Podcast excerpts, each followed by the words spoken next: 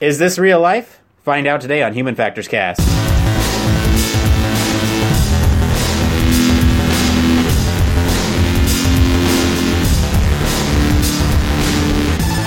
Welcome to Human Factors Cast, your weekly podcast for all things human factors, psychology, and design. Here are your hosts, Nick Roome and Billy Hall.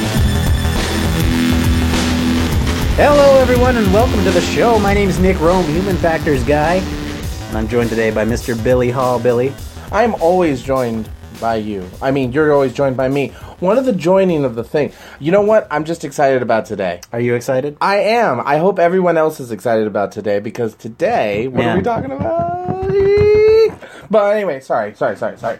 No, no, no. We're always excited here to talk about human factors stuff on Human Factors Cast Yeah. with human factors people in human factors everything. yes, exactly.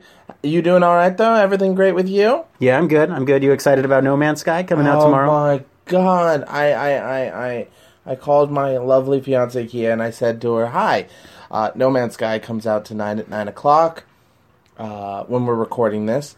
And I'm not probably going to see you for three weeks, but I love you. I'll miss you, and send me a sandwich or two. Yeah, you know what's happening is uh, to our listeners, we're actually recording this on a Monday night because No Man's Sky, which is a video game uh, that comes out tomorrow Mm-hmm, for us.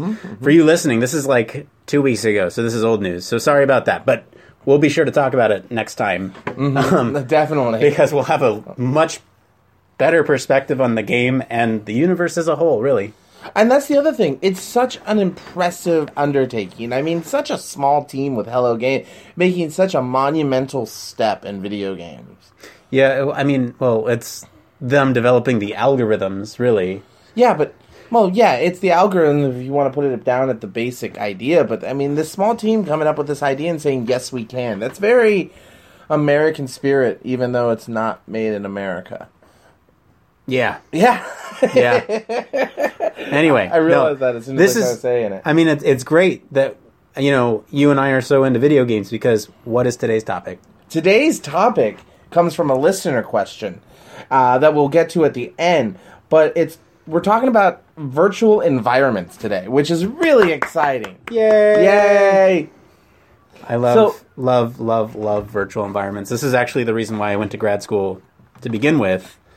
Uh, was to get into virtual reality and to kind of learn about how humans interact in that virtual space. right? You know, I mean, we we had that revelation last podcast about the fact that you never seen the Matrix, but you know, a lot of things have been coming out about that. I mean, the success of that book, Ready Player One, which you should definitely read. It's on my list. Yeah, yeah, it's always on the lists, list, list, lists. Yeah. But you know, the fact that virtual reality is becoming such a major part of our of of of, of entertainment, you know. and augmented reality too. But Right. yeah, I we'll mean, talk about that because I want to know what really the clear, concise differences between those two Sure. are. Sure. You know, because uh, but it's so cool. I mean, I grew up with like ReBoot and and if I was in the game, you know, how many times have we yelled at it and was like, if I had these powers, I would do this with it. Now we're getting close to the idea where we can maybe do. Do that. you do you remember? Uh, it was like early to mid '90s where they had that Jonny Quest reboot where they did like the, they had that machine where they went into the virtual environments Mm-hmm, and then they actually like 3D rendered. Yeah, yeah, yeah, yeah. They even had like a bad guy that they fought in it too. God, Dude, that was a great show. That my favorite part of that show was the intro. I used to sit. You know what Yeah, intro? yeah, okay, yeah, it's all the green lines and. The, the the virtual landscape. I used to sit in a chair and pretend like I was flying through that every time that thing came on. I mean, we grew up with the earliest forms of virtual reality. I mean, just sitting in there on those plastic motorcycles in front Virtual of the Boy. screen. Do you remember Virtual Boy? I remember how sick it made me all the time, but I also remember Robot Fighter, which was awesome. Robot Fighter. this is going to be a good show. It's going to be hard for me to not steamroll this into virtual reality because we're talking about virtual environments today. Right, right, right, right. What was that? No, no, it's just I know, I know, and I I had that moment where I was like virtual reality, yeah, virtual reality, but then it's in virtual environments, which is still very exciting. It's cool. It's really cool. So there's there's a difference between virtual reality Mm-hmm. and virtual environments, and basically, let's let's go over what a virtual environment is first. Um, now, what a virtual environment is is some sort of computer generated three dimensional and this is a definition that I pulled from somewhere and I have issue with it and I'll tell you what my issues are in a minute. Okay. It's a it's a computer generated three dimensional representation of a setting in Uh-huh. which the user of the technology perceives themselves to be and within which interaction takes place. Let's dissect this for a second. Okay. Okay, so first they say it's computer generated. All right, so it has to be rendered by a computer. Uh, they say it has to be 3D. Uh, and then they also go in to say that the user has to perceive themselves in this environment and they have to interact with this environment in some way. Right. Let me lay out my problems with this. Okay, first off, it's computer generated. Um, now, it, it just virtual. Yeah. The definition of virtual itself is like the essence of or uh, relating to, but not actually the thing. Right now, that's not a technical definition. That's just the way I understand it. Right. So you could be virtual something, virtually something, right? But and and it, it would have the essence of whatever that thing is, mm-hmm. but it wouldn't be the thing.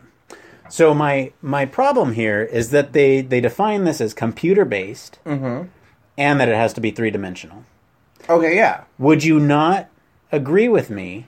And please, please speak up if you if you disagree Okay. Okay. that something like Super Mario World would not be a virtual environment. Because by this definition, it is not. Well, it wouldn't be a virtual environment because we're not because the thing like you said, it's not three dimensional. Right. But is it. It's still an environment that is. Yeah, but we're not in the environment. We're controlling a sprite within the environment. Right. But do you. When you're playing Super Mario Brothers, you can't tell me you have never lost yourself in the game and gone, man, I am Super Mario. Oh well, I mean like that and other games, of course. But I mean like, it's like looking out a window. I'm not outside. I'm inside. As much as I think that it would be awesome to be outside, I might be stuck inside. Right. So, well, the idea of a virtual environment is the same concept. It's the fact that I'm removed from the virtual environment. I can daydream that I'm there or lose myself within the story or the arc, but I still think that I'm not in a virtual environment. But then again, also, you're smarter than me. So, Look, let's.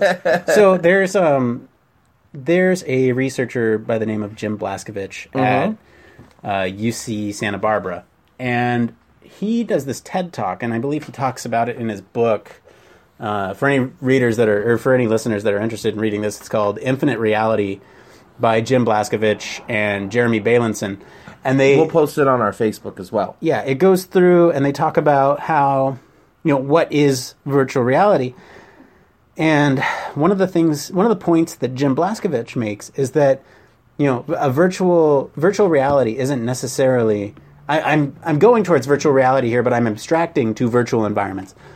One of the things that Jim Blascovich, one of the points that Jim Blascovich makes is that really anything that takes you out of where you are could be a virtual is virtual reality and by abstraction i'm saying virtual environments as well mm-hmm.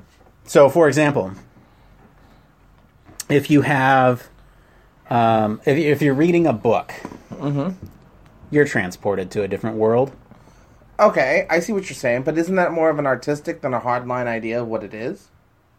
Well, look, here's the thing. For years and, and centuries and generations, we have been telling stories to put ourselves out of this reality and into another. Right. That's why we tell stories. Yes. That's why we go to the movies. Yeah. Watch movies, um, listen to the radio back in the day, stuff like that. Exactly. All I'm saying, uh, um, you know, based off Jim Blascovich's point, is- is that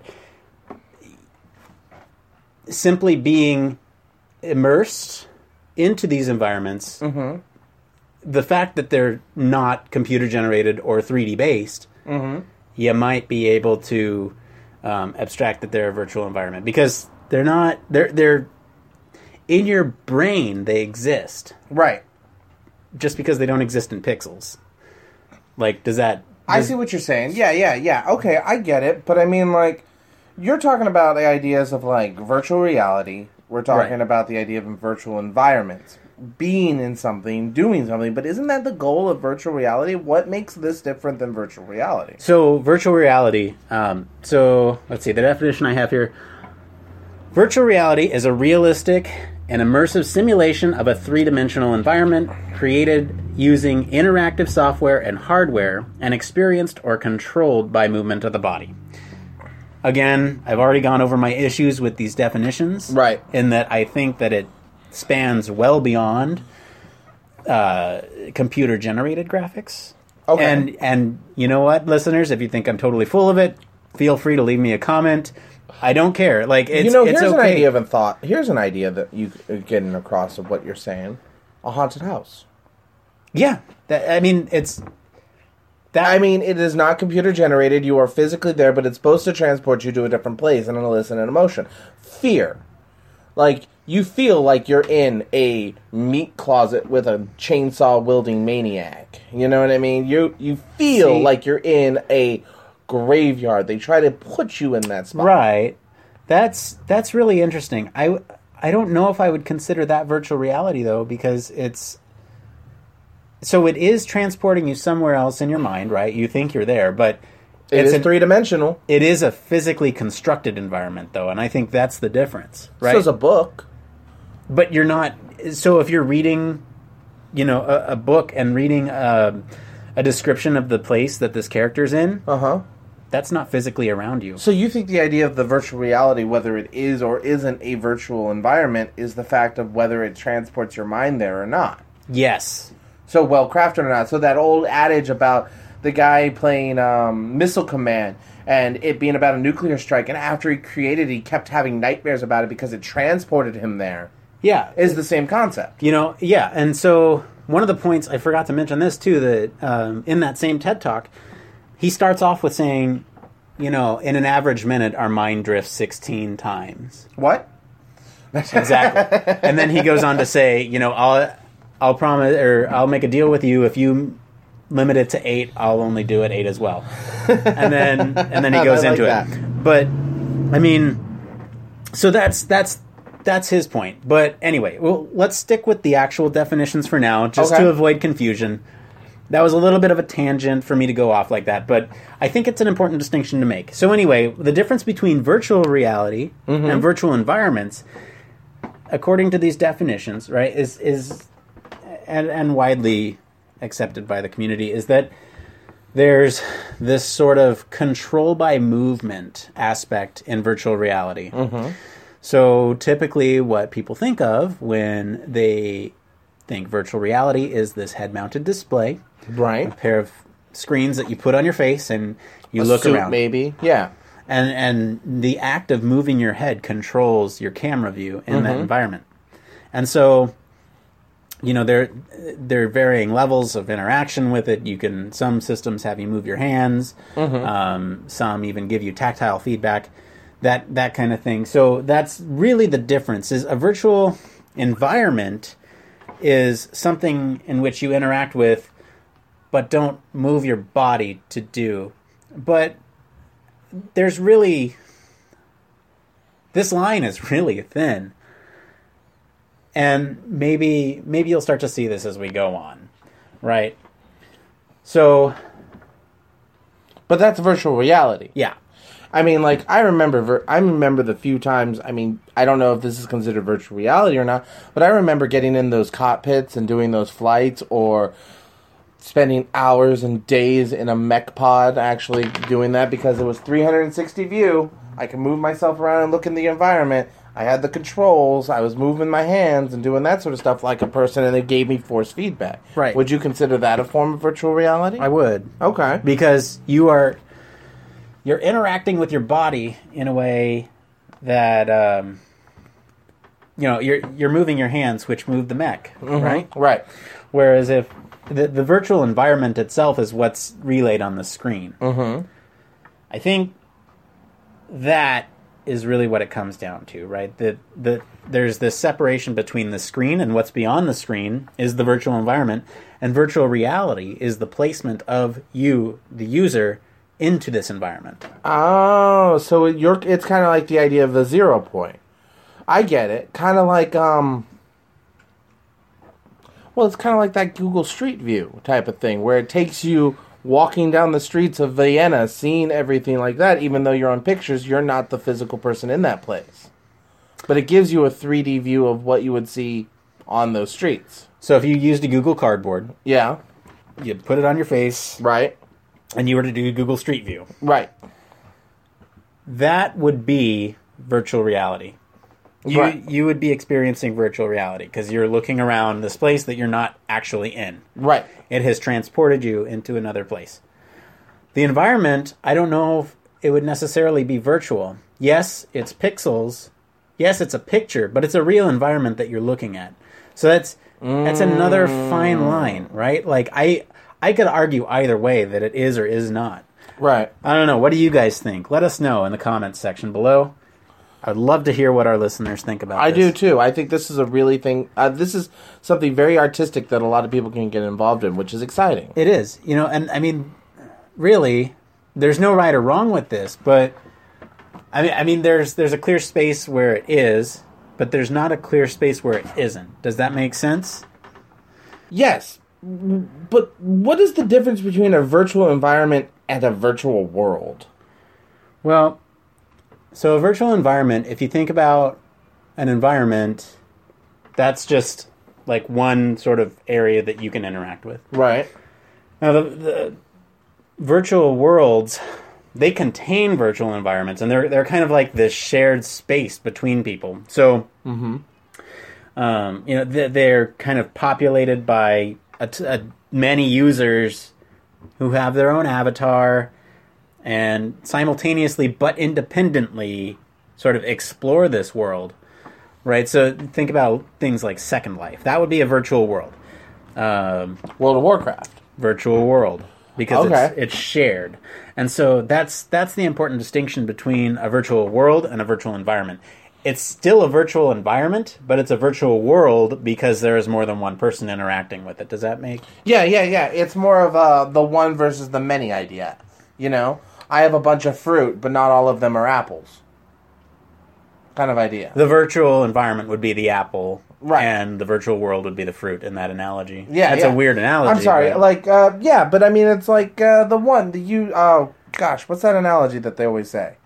Not all apples. All apples are fruit, but not all fruit are apples. there you That's the one. I that's it at. that's it Right, I get it. Okay. I mean, so we can find where can we find virtual environments? I mean, like what is the scope? Right. So, you know, virtual environments, I mean, they've exploded obviously since the advent of computers, Right. but we can find them pretty much in- every application now. But some of the main ones that are really interesting are like education. Right. That was one of the ones I thought up too while I was looking at it, but you were talking about the idea of the Google Street View thing. Like for example, a lot of people take virtual tours Right. of like the Louvre Yeah. and and Gettysburg and other places of significance. Virtual tourism Right. is another thing. Entertainment with video games. yeah. You know, Ready now- Player One, baby. You know, and and to be fair, like video games, all video games are virtual environments. Right. virtual reality or not. I mean, we're, we talked earlier about No Man's Sky. One of the biggest things about that game is not the story or the characters or the bad guys in it. It's about the idea of exploring a virtual universe. A of virtual potential. world. That would be Yeah. a virtual u- world because there's multiple players interacting with it Yeah. on a grand scope. That's And- really cool. Yeah, that's interesting because there's no guarantee we'd actually even meet anybody on it. Except you and I have plans to meet in game. Oh, yeah, we're going to have coffee on What a do you- nice little planet. What do, what do you think is at the center?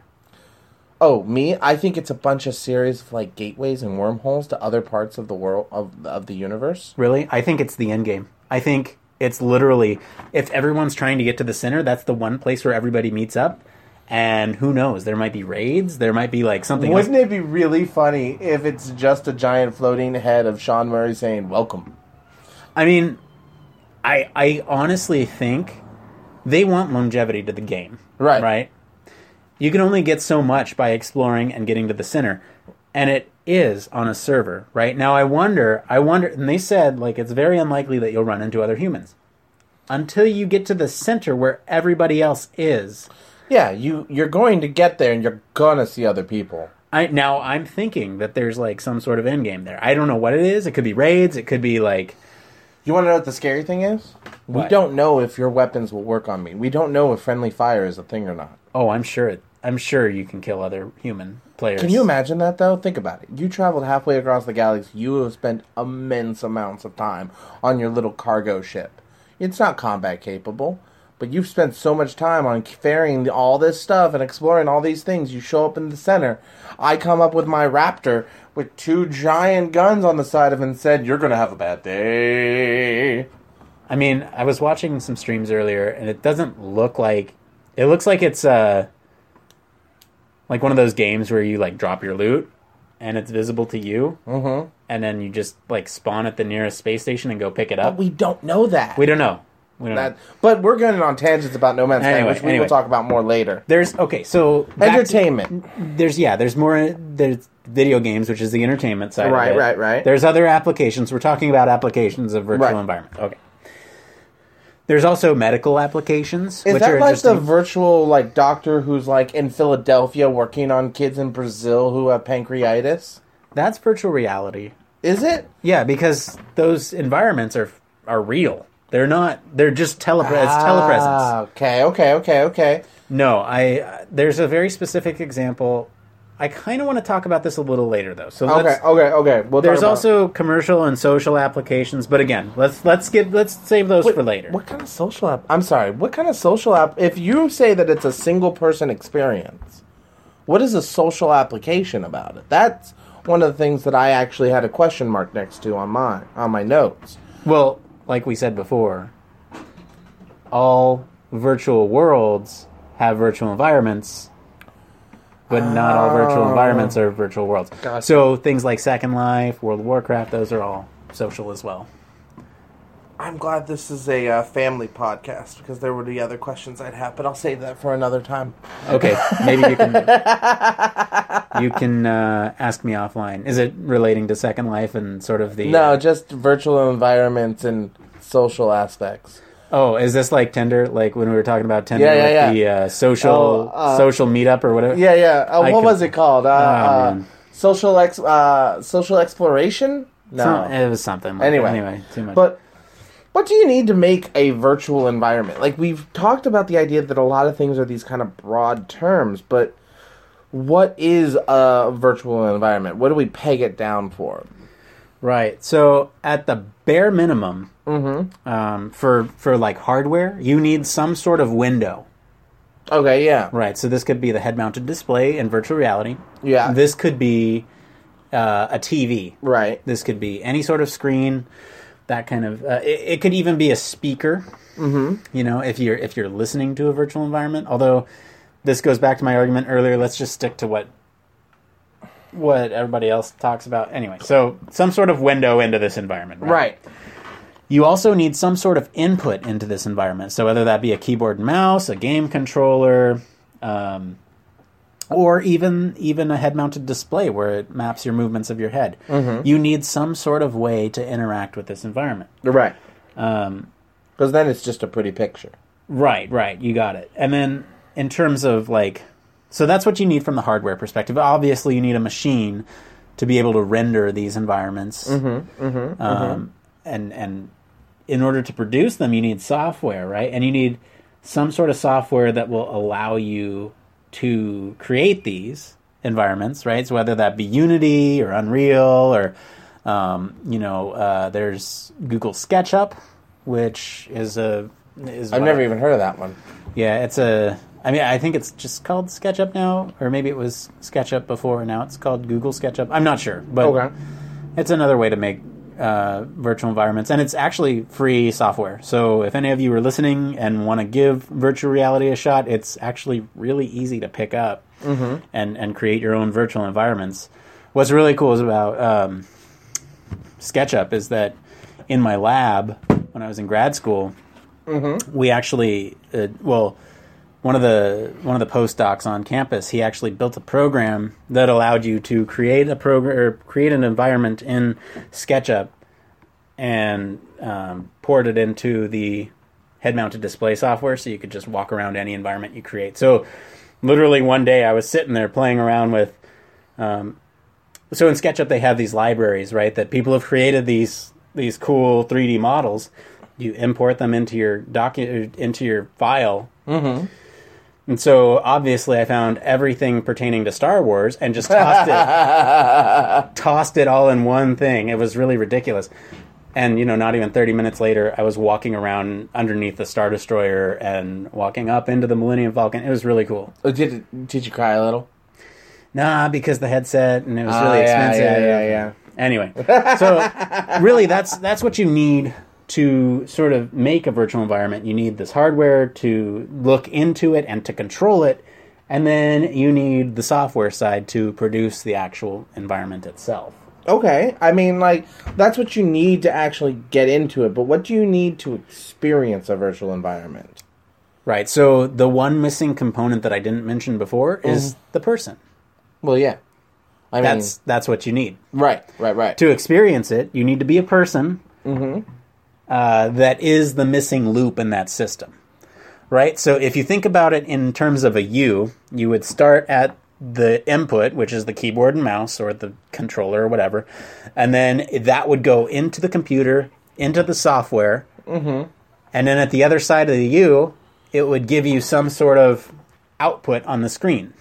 Right, right. So, but my input of reaching my hand out goes through everything, and into the output, it affects the situation that I have there. You got it. Yeah, and and the missing component with experiencing a virtual environment is actually the human, right? So once the human is in there, it becomes a loop, right? So Mm-hmm. Right, right. you have the human that gives the input, that goes to the software, that goes to the output, that the human then perceives and provides more input based on that output, and it's a forever loop. It keeps going forever. Ah, I like that idea.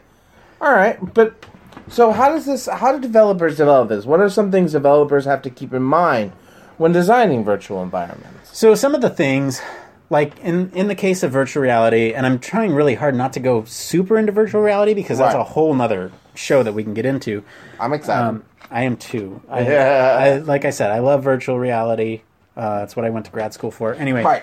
the uh, one thing that they have to be careful of is with virtual reality is like the limitations of space, right? So if you have somebody in the physical environment, right, and they're interacting with a virtual environment that has different temporal and spatial demands, right?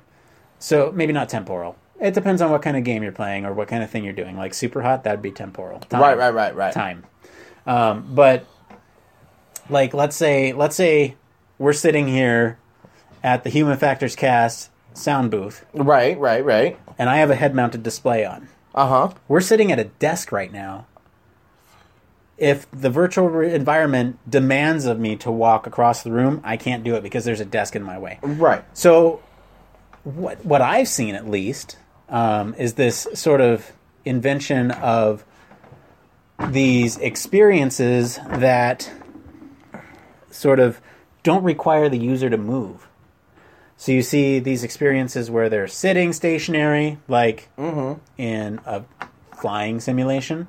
You're looking around the cockpit. You're not going to move from your seat because you're in a cockpit. It's confining you Yeah, yeah. but you're actually moving the ship around, right? Right. Learn how to fly. Or uh, Job Simulator, the video game where you're in like a little cubicle or a little desk area doing. You're not jobs. moving. Yeah, you're not moving. You're not moving. I get it. I get it. I get it. You might be bending, doing things like that, but it has certain constraints. right, yeah, you're keeping the physical environment in mind with that. Mm-hmm, mm-hmm, um, mm-hmm. so there's also that kind of goes into my next point, which is limitations of body. Right, you don't want to you don't want to create some sort of input that the user has to do. Like, let's say there's a button 20 feet up on a wall. You don't want to have that in the virtual environment because your hand can't reach 20 feet up. Right. You have to design for the average human so that way everybody, or mostly everybody, can do these inputs, right? You don't want to like create something where your arms have to be six feet wide, and you know some people can do that, but other people can't. Right. Like um, one of the examples that I found online was talking about how Second Life was using a lot of people to overcome social or physical limitations that they would normally be judged for or nervous about in the real world. Right? Like the Yes. limitations of their body, or it overcomes their limitations of their body so they can do simple things, so it does that. Would that also work on the other side of it? I don't know if that's necessarily what we're talking about here, but please bring that up when we talk about applications. Okay, again. but you see where I'm coming from. I do, least, I do, Like, yeah. Is the limitation of the body also a granting factor of the body? Well, we're talking about what designers can keep in mind for their Mm-hmm. for actually creating these virtual environments, and Mm-hmm. that might be one thing that they want to consider depending on the content of the virtual environment. But, Right. But I, I don't necessarily know if that would be like a primary concern. I get you. I get you. Okay. Um, okay. There, there, all, there are also other points that they have to sort of consider. Is something that is um, that has plagued the virtual reality industry at least for a while, which is cyber sickness. yeah, I've always heard about that. You know, you get a little sick, Yeah, and like moving around. a lot of that has to do with the um, the hardware demands, right? So the the computers that process these environments have to render these things at lightning fast speed uh, based on your input, right? Like you move your head, and if that thing just lags even a little bit, and your input sort of follows where your head goes, it's really disorienting because that is not how you perceive the environment. Right. So, you know, because of cyber sickness, these developers have to consider maybe downgrading the graphics a little bit for the computer to run it a little bit better. They also, I mean, you know, they also want to create these situations where maybe they're not moving so fast. Maybe maybe it's just a viewing thing where they're where they're looking around instead of like a first person shooter mm-hmm. which is really fast paced and you have to be really aware of your environment and you have to use your head to shoot and so when you're moving around all over the place it causes disorientation so these these are some sort of things that they have to keep in mind Now, what about the nose situation? I've always heard about this problem with that, with uh, VR sickness, and them being like, if you have a nose in it, it helps a lot. Is that a thing? Like, I always hear about noses. Like, being able to focus on your nose keeps you right.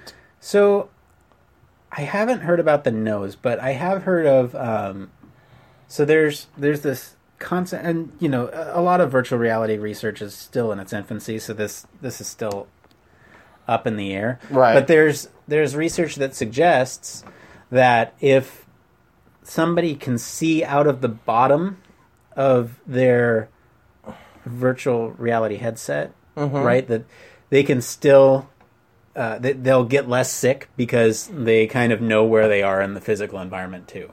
Oh, I Right. see. They can perceive everything. So our our senses, which our senses are crazy, and that's a whole nother episode. anyway, okay. So there are these little balls in our ears that roll around, um, and they're in sync with what we see, right? And so You're talking about things that give you, like, the lack of it gives you vertigo and stuff like that. yeah, Okay. And so, so the idea is that if you can see the ground and it's in sync with what your the balls in your ears are doing, then you know you're more you're less likely to get sick. But there are other things that you have to consider. Let's get back to the. I'm sorry, sorry, No, sorry, it's sorry. okay. It's easy to go off on tangents on these. Another thing we have to consider um, when designing these environments is um, how sort of multimodal inputs uh, interact when they work together. Multimodal? Yeah. So a modality is some sort of input. Right. Okay. Uh, so like a mode. yeah, so I, I I'm going to interact with this virtual environment by moving my head. Right. Or I'm going to interact with this virtual environment by moving my hands with these controllers that track my movement. Mm-hmm. Using both of them together would be multimodal because you're both interacting with Oh. kinesthetic I see. Yeah. you're also interacting with you know your your head. My hand is front of my face. I see it with my eyes. I feel it with my face. I'm touching my face. Right, that aspect alone doesn't make it multimodal, but the fact that there's two ways that you're interacting with the environment mm-hmm. does. Okay, okay, yeah. Okay, I get it. So what developers have to keep in mind is that you know sometimes these things don't work together. So if you're if you're playing virtual reality with a keyboard and mouse, Right. you can't necessarily understand or you can't necessarily see the keyboard, so you don't know what you're pressing. right. Same thing with a gamepad. But if you had these hand controllers, right, then then it's only a couple buttons on either one of them, and you pretty much know where you're at. Mm-hmm. Yeah, yeah, yeah. Like how we have on the Kinect and the um, PlayStation camera and everything like that. HTC Vive has it as well. Yeah. Right, right. Okay. Those kinds of things. Uh, and then the last point I wanted to make is that presence um, is a big one. And now presence really sort of dictates the success of the virtual environment. Mm-hmm. So, do you know what present? Do you know what I mean when I say No, presence? well, I would just think showmanship or or the look of it, like the look or the idea of being in a virtual world, no, like uh, the artistic side of it. I was thinking it was like. That has a bit to play with it. But what presence actually is is, is it's like um the feeling that you're there Okay. when you're really into a book. Yeah, yeah, yeah. presence is high because you're like All those people I'm who so freak out this. in horror novel, uh, in horror simulations, because they they feel like they're they actually there. feel like they're there. Uh-huh. Yeah, that's a big one um, for the success anyway. I, at least in my opinion, right? So, you know, if if you don't feel like you're there, and truth is, it doesn't take a whole lot, Mm-hmm. but the more presence you can create, the more convincing the environment will be to whoever's experiencing it.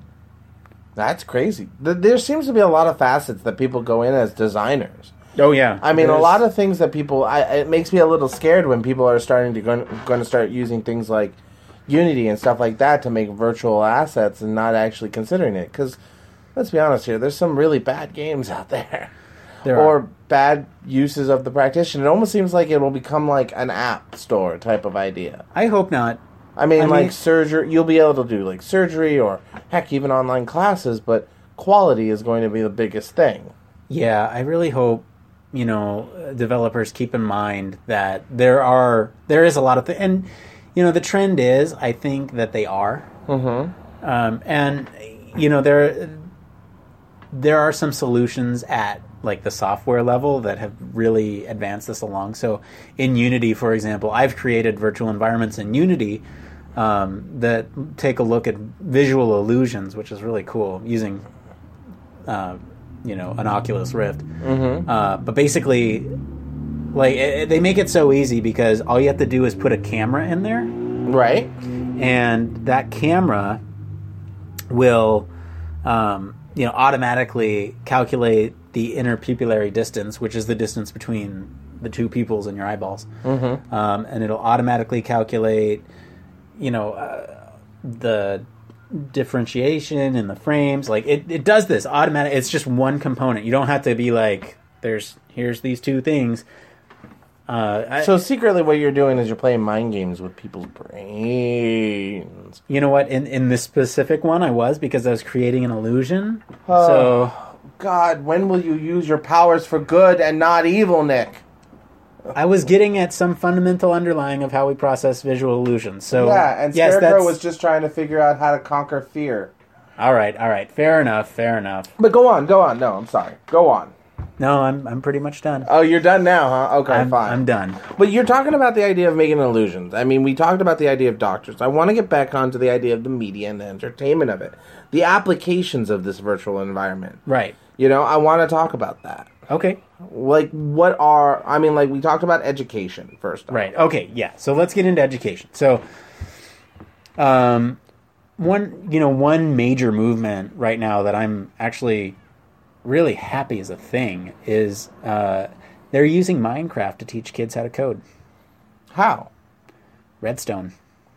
What about it? It's logic based. They're basically programmable logic controllers that allow you for automation through. Um, no. I thought it was. I thought Coding. Redstone was just like a like a, an optic, like a. I mean, I'm not an optic. A circuit, like it's just circuitry. that's coding. Oh, that's all that coding is. Ah, hell, I can do coding. I can make a lamp. I mean, coding is.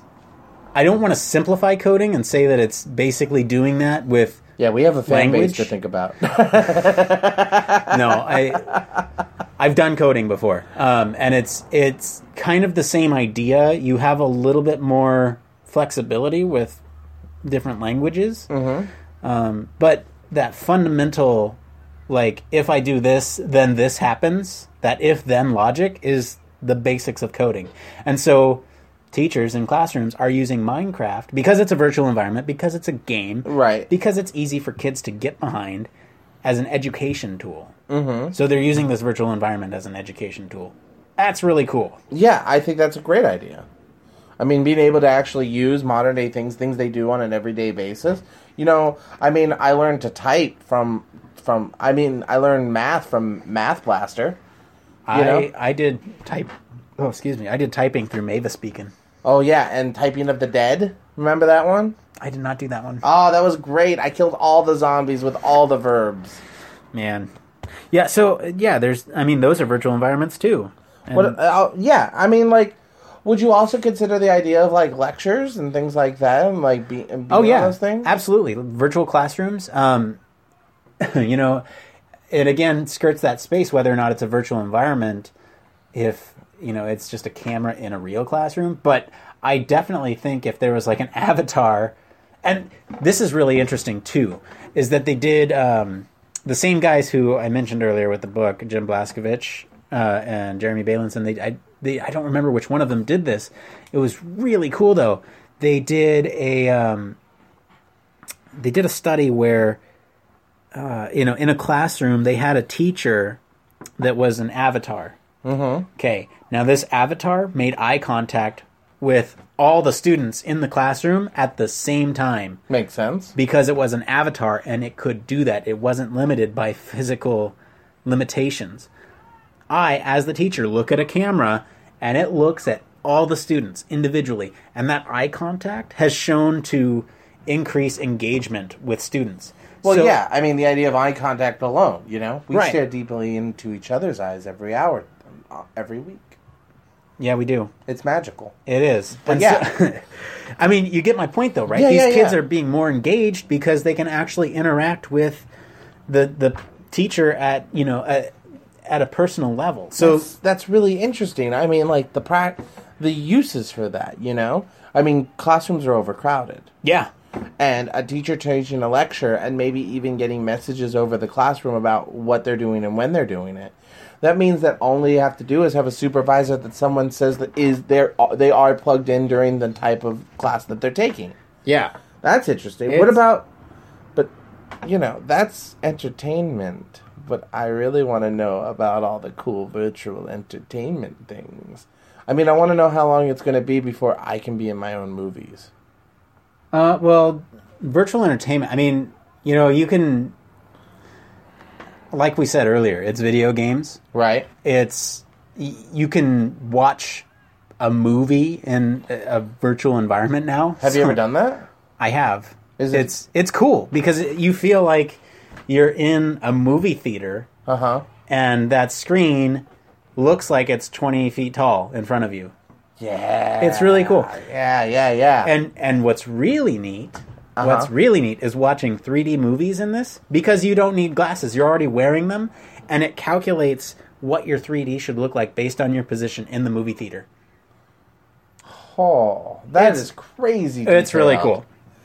There's a, there's a lot of cool things going on with entertainment and we've covered a lot of it already. Right, right, right. One thing I want to say though, which is really cool to me. So there's this uh, there's this medical application Okay. Yeah, you were talking about medicine being medical applications being one of those things. Right. And so so really there's kind of two areas. There's the behavioral or cognitive sort of rehabilitation aspect and then there's the motor rehabilitation aspect.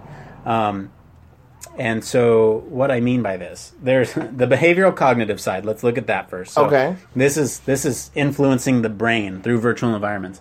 So um, there's um, you know different ways that it can help but one of the coolest applications is uh, this sort of getting over phobias so imagine billy that you are afraid of spiders Okay. Okay. I know you're not. You're a big brave man. I'm But a big brave dog. I'm a big brave dog. what are you afraid of? Let me let me ask you that. Oh, that's Something I'm easy, Not, something no, easy. I'm not. I'm Women? not afraid of anything in particular. I'm not afraid of anything physical. Women? Let's put it that way. Women? Oh yeah, you know the women. They scare me. Please. Okay. Please. All right, you're not You afraid- Saw me. I'm not afraid of anything in physical, but let's go over that. The idea. Let's say, um, I don't know. I'm afraid of scarecrows. Okay, let's say you're afraid of scarecrows. Right. Right. Right. So what would happen is in this virtual behavioral cognitive therapy, what they would do is they would say, okay, here is a scarecrow and it's you know six inches on a screen. Okay, are, are you okay with this? yeah. Uh, Yeah. Can I show okay. this to you? Yeah. Yeah. Yeah. All right, here's the scarecrow. It's creepy looking. Okay, scarecrow. okay, that's it. That's all we're gonna say. Okay. But you know, eventually it ramps up. They keep showing the scarecrow bigger and bigger until the person, you know, they they wait until the They get person used to it. They do. And here's the crazy part. So with virtual environments and specifically virtual reality, the application with this, say you put them into a virtual environment, they're in virtual reality, and they Uh-huh. see the scarecrow in front of them.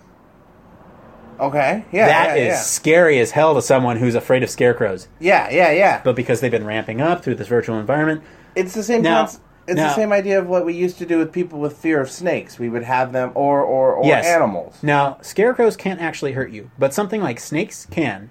Uh huh. It's rare, but let's say let's use the example of snakes.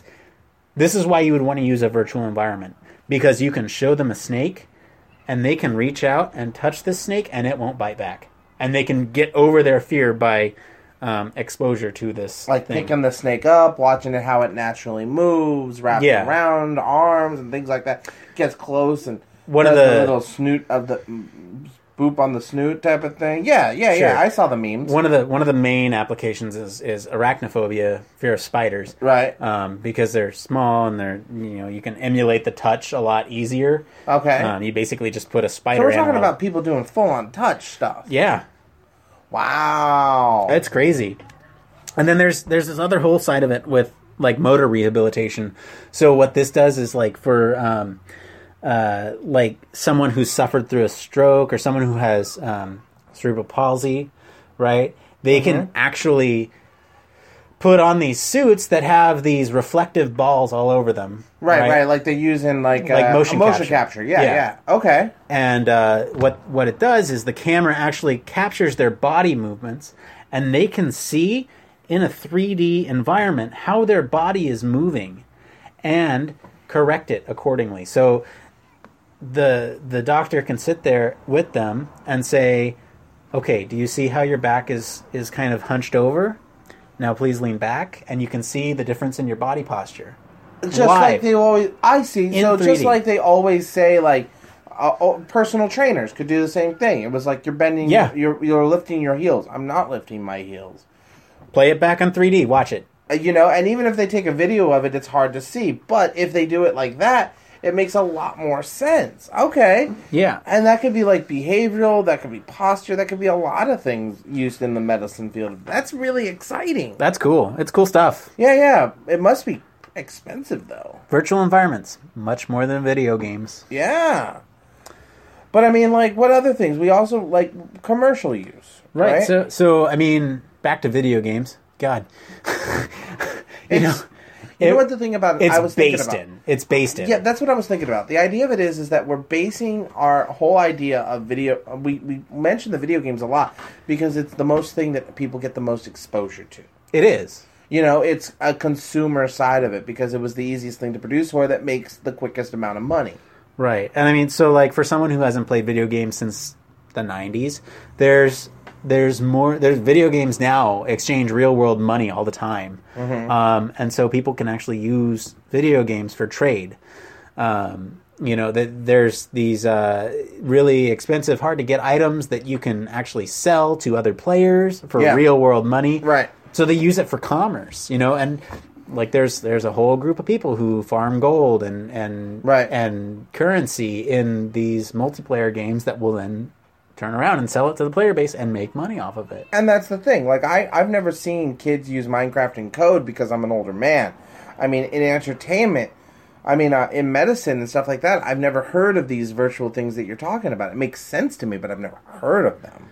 Right. But I mean, and so like the commercial side of the video games, people are using these things, these virtual environments, as a form of almost trading currency. Yeah, they're using it as a job almost. I mean, like the famous. Uh, have you- you've heard of Eve, right? Yeah. I mean, I think we talked about it maybe before on the show, but the biggest idea of it is is that they actually put a real world dollar amount on a lot of the items of Eve because they made it so it was a monthly thing. What's crazy to me is these ships that they build in Eve are like worth real world million, thousands of dollars. Uh, yeah, and the reason is is because you can All the actually- materials. Well, all the materials, all the time put into it. Yeah. The idea of it is is that ISK has a set price. Everything's generated by people, and, And their ISK stock line was there. ISK is the currency, of the game. You can even use ISK to purchase real world monthly to your monthly subscription fee. You can get to the point where you actually your Self-sustaining. jobs is self sustaining to keep playing the game. You play the game practically for free as long as you're doing what you're doing. And you can even hire people because 99.9% of all the assets created in Eve that the players can interact with are created by The other players.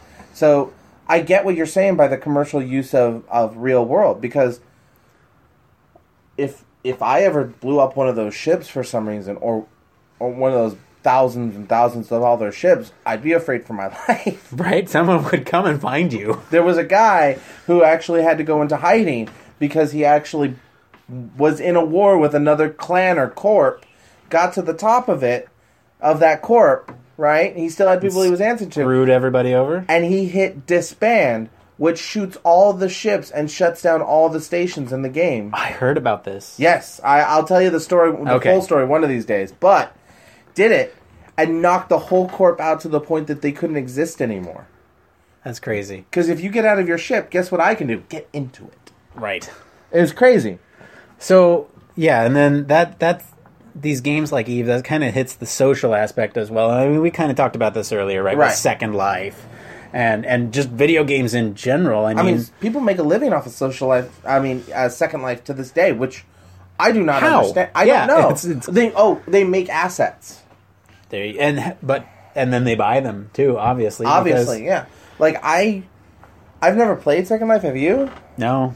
Like it seems like a novel approach, but I just I fear the internet. Ah, there's my fear. I fear the internet. So what we'll do is we'll strap you into a virtual headset and slowly expose you to the internet. All that's that's a lot of bad stuff. God, oh my God. Uh, just message board after message board of anger and hate and vitriol. and memes and cat videos and Oh everything. God! It, I feel like I feel like I would be like the guy in um, Clockwork Orange when he's being rehabilitated. All right, should should we wrap this up? I think so. We're getting right. onto a Clockwork Orange podcast. All right, so this is the part of the show where we take questions from you guys. No review today because we had so much to talk about Sometimes we just have a great topic, and when we have fan interaction, we rather go with that than just try to find something to review. I mean, those who- Exactly. if you like the reviews, please give us things to review as well. We'll take anything on. We just want to do what you guys want to hear. So this is the part where we take questions from you guys, our listeners. And Billy, what is our question today? Our question comes from an email sent to us by. I, I'm sorry if I mispronounce it, but Kirito. Kirito. Uh, once we read the question, I think I know. Kirito writes, "Hey guys, I love the show so far. I'm writing to you because I recently watched an anime. Oh, Yeah, uh, I watched an anime series called Sword Art Online. I've heard of this anime series, uh, where the main character gets sucked into a virtual reality online role playing game. My question is, how close do you think we are to this type of full body immersion technology, and what kind of thing do you see?" It having other than uh, I'm sorry, what kind of things do you see it having other than video games? Thanks for the weekly laughs. Keep up the good work. Aww. well, thanks, Kirito. I Kirito, Think, that's so I think it. it's I think it's Kirito because Kirito. I've actually seen this anime that he's talking about. Uh-huh. And uh, uh, I mean, it makes sense because I'm a virtual reality guy. Yeah, yeah, but, yeah. Um, yeah, it's it's the You main- probably get it posted to you all the time on Facebook. Uh, every night. Yeah, yeah. It's like Star Wars. If it's Yeah. virtual reality, I've already seen it, guys. But thank you for keeping me in the loop and thanks. Anyway, so anyway, uh, so yeah, Kirito is the main character. Okay, okay, okay. So his question here is: How close do you think we are to this full type of immersion technology? Um, Well, I, I want to break this down to an idea of something I understand as well. I mean, it's the same concept, but I, I'm a big fan of Ready Player One. I've read the book many, many Right. times. I have the audiobook, I have the regular book, all that sort of jazz. So I have not read Ready Player One yet. It's like I said, it's on my list. no, no, And- I want to break down like the things they need in the game to make it go right. So the first thing they have is the visor and goggles, right? right. So okay, And do we have that? hold up. So okay, in this anime, Mm-hmm. I don't want to call it a cartoon because some people will get offended. Really angry about that. And we have a fan base that we adore. So in this I love anime, them. in this anime, um, they basically what happens is they have this headset Uh huh. Right. that plugs in neurally to their the base of their spine. Does it plug into the base of their spine? It literally plugs into the base of their spine. Jesus. And it takes over all their senses. So the idea is that instead of brain signals going to the rest of your body, this intercepts it and then interprets those signals into inputs to this game. Where are these kids' parents that let them get implants like that? But go on. So there's that aspect of it. And Right. then and then in reverse there's feedback that comes from the game and inputs it into neural signals um, and their brain then perceives it because all all of our sensory input and we got to do an episode on sensory uh, systems but it all comes through our spinal cord Right. Okay. so this- so it's it's grounded sort of in in fact right. right Right. um, and so I don't know if we necessarily have The technology. the technology to do that, right? The human brain is so difficult to even get an understanding of like the most basic parts, right? Our, and our- and tapping into that spine day in day out for entertainment or even well, okay, hang on. There's before you before you go too far. no no this I mean even other uses. there's this really sadistic sort of twist to this this show is that if you die in the virtual environment, it fries your neural sig- It's some sadistic. I love my who's- I love I love Okay. our fans and our people, but what the hell are you people watching? Hey, I watched it too. I watched it too. So anyway, there's there's this creator who's like really sadistic, and he, you know, if you die in the game, you die in real life, and he locks everybody in. He turns off the log out button so you can't get out. Ugh.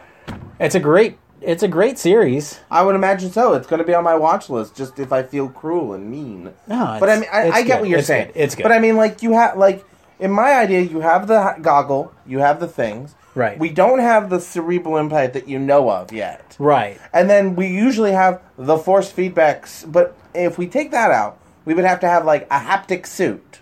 Yes. Yeah. So there's there's this other sort of I guess pie in the sky idea that we can take these pills that have nanobots in them What? That I know that sort of attach to our neurotransmitters mm-hmm. throughout the body and do effectively the same thing. I think nanobots are a little bit in the future in science fictiony, but I mean they're they're on their way, right? I, I would imagine that we would try to cure disease with nanobots before we came up with the idea of how to make yourself feel like you're being touched in a virtual. Oh gosh, I went down a dark road with that. You did. line. You did. I'm going back up from that line and being like, before we come up with nanobots to make a feedback thing for your body. Yeah, and so you know, in, in terms of how far out we are, I don't know because we're we're constantly coming up with new technologies, right? That that sort of get at these multimodal, right, uh, ways of interacting with virtual environment. I think we're a long way off from human brain interfaces. Well, I Um, mean, this might be like very top down idea of it, but we have that um, way of like those 4D uh see like rides that we always see where you know like Star Tours Right. where there's wind blasting and there's sparks flying and now and then there's movement and gyration. I mean, isn't that kind of a form of like forced feedback that we could utilize? I mean, mind you, that would be stupid expensive to have in your home, but Uh, I'm working on it. First off, um, you're working on mechs. You're always working on no, no, no. I'm working on putting that full immersion into my home. Oh yeah, yeah, yeah. those those systems I want wanna come over and hang out with that guy. I want a simulator with the hydraulics and everything. Anyway, uh, no, but I, I think what the the listener's getting at here is this this sort of not doing like the bare minimum and having the environment come to you, mm-hmm. right? Instead of you building up this environment around you and still having it simulate this. Like Star Tours, you're in a, a ship. Right, you're not interacting with it, but I meant like it's still a Yeah. 3D environment. I mean, you're you're in. A, it's not a virtual environment because it's real around you. The screen is what's beyond the screen is a virtual world, Right. but you are not in that virtual world yourself. I mean, it's virtual reality in the sense that you are interacting with it because you're watching it. There's, I don't know. This is the sign you can see of, of Nick falling down a logic case of stairs into more deeper topics than to get into. Ah, God, there's so many to talk There's about. so much to go into, but I think, like, I would really love to get to that point. I just don't know if we're capable of that lawnmower man level of virtual reality. We have to wait and see. So, Kirito, to answer your question, I don't know, but oh my God, would it be so cool to do that? I mean, Like, we all dream about that. every day. I mean, I would love to be able to actually pilot a virtual mech, you know? Have the gyrations and be in there and get out of the cockpit and fight a dude. I want. I, I'm really excited for Star Wars VR. Like, Oh, yeah, yeah, the, yeah. The Are X-wing you mission. sure you didn't get really upset about the idea of, like, uh, Star Wars Kinect? You know, where you could do the solo. Okay. solo? Yeah, do yeah. All right, let's not bring that. Okay, that's a good place to end for today. That's it. That's it for today. If you guys want to be featured on the show, we're all over social media. Go ahead and comment on our SoundCloud, Facebook, we're on Twitter as well, or send us an email at humanfactorscast at gmail.com with all of your questions. Be sure to like and follow us on all the social media too. We're always trying to keep in touch with interesting topics you want us to talk about on the show. I've been your host, Nick Roome. You can find me on linkedin.com slash Nick Roome with two O's. Billy Hall, where can they find you? They can find me on Twitter at ComstarCleric. That's uh, ComstarCleric. It only has one O, but I still feel special. Have right. a great day. Thanks again for listening to us here on Human Factors Cast. Until next time, it, It depends.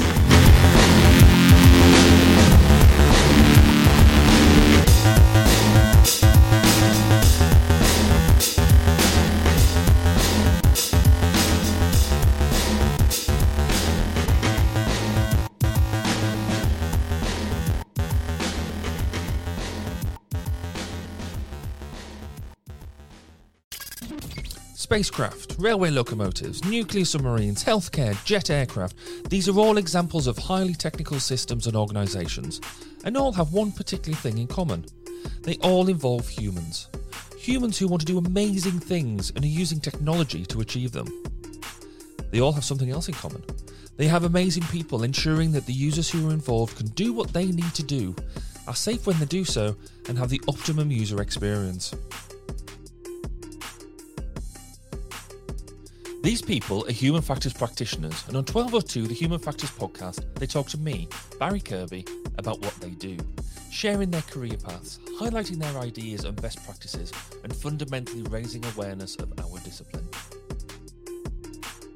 Find us on 1202podcast.com, on social media, and on your favourite podcast directory, because it's more than just common sense.